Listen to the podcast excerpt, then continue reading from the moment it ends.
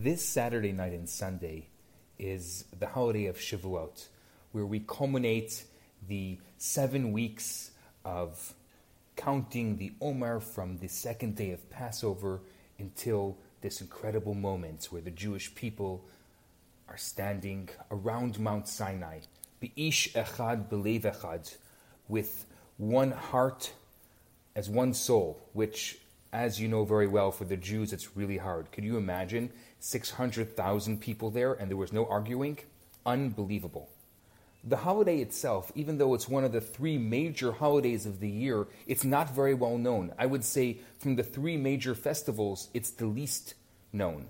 And one of the traditions of the holiday is to eat dairy. So, my question today is why do we eat dairy on Shavuot? I mean, I know many people aren't complaining. Everybody loves their cheesecakes and cannolis and all those fun dairy desserts. But aside for the fact that it's nice to have a change of pace from all the meat and chicken on Jewish holidays, during the summertime, it's obviously nice to have ice cream, and it's hard to say no to those yummy desserts. Also, the vegetarians, they feel more included. I'm not sure about those Jewish lactose intolerant people, but it's always nice to have others that are included. So, why the custom to eat dairy? So, there are a bunch of different reasons. Number one, all baby mammals, humans included, drink milk at birth. Until they're weaned and capable of eating other foods for nourishment. But it all starts with the mother's milk. This holiday of Shavuot is like our infancy, where we're just starting out in Torah, and eating dairy reminds us that an early start to our Torah learning and observance is so important. Here's the second reason. You like numbers and gematria, right? So this is one for you. The Hebrew word for milk is chalav. Chet is 8, lamed is 30, the bet is 2. That adds up to 40. And 40 is important because Moses went up the mountain for 40 days and 40 nights. And actually, if you think about it, Gevina, Hebrew for cheese, is 70, and there are 70 faces or 70 facets to Torah learning. Here's another one. The Jews got the laws of kosher and starting to deal with kosher, the slaughtering and the salting of the meat and having the right kosherized utensils was too complicated for the holiday underway. So, milk preparation is much simpler from a kosher perspective. Dairy can often be eaten without being cooked, for example. So, it was easier from a kosher standpoint on that first Shavuot to eat dairy, and it became a tradition thereafter. Here's another one. If you're into languages and puns and that kind of thing, you might appreciate this one.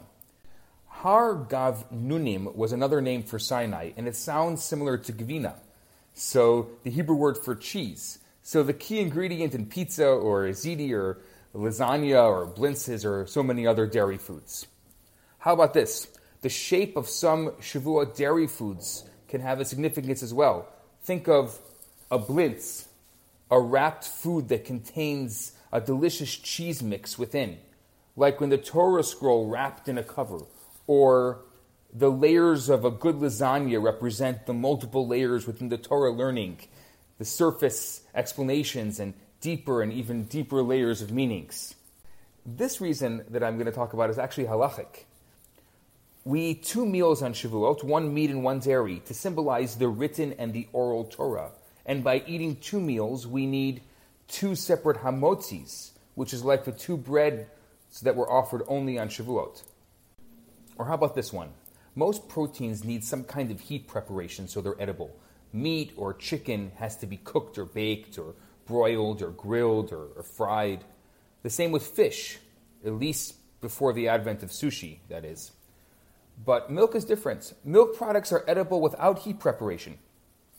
Cheeses, uh, yogurts, butters, they all have to do with uh, separation and time.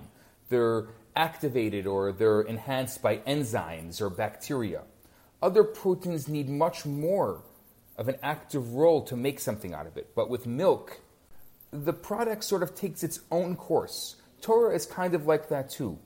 If we're open to the words of Torah, if we give it time and the right conditions, we can just let it work its magic. It'll transform within us.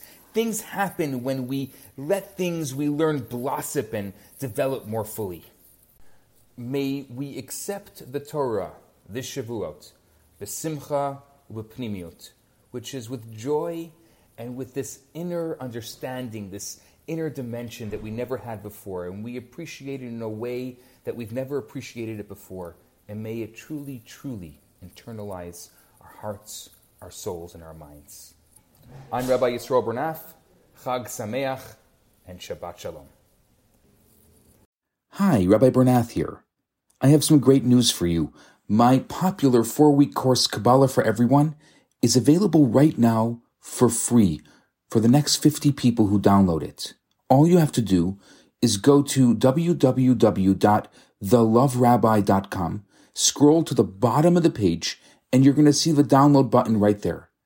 In this course, I talk about the Kabbalistic secrets to relationships, to wealth, to happiness, and balance.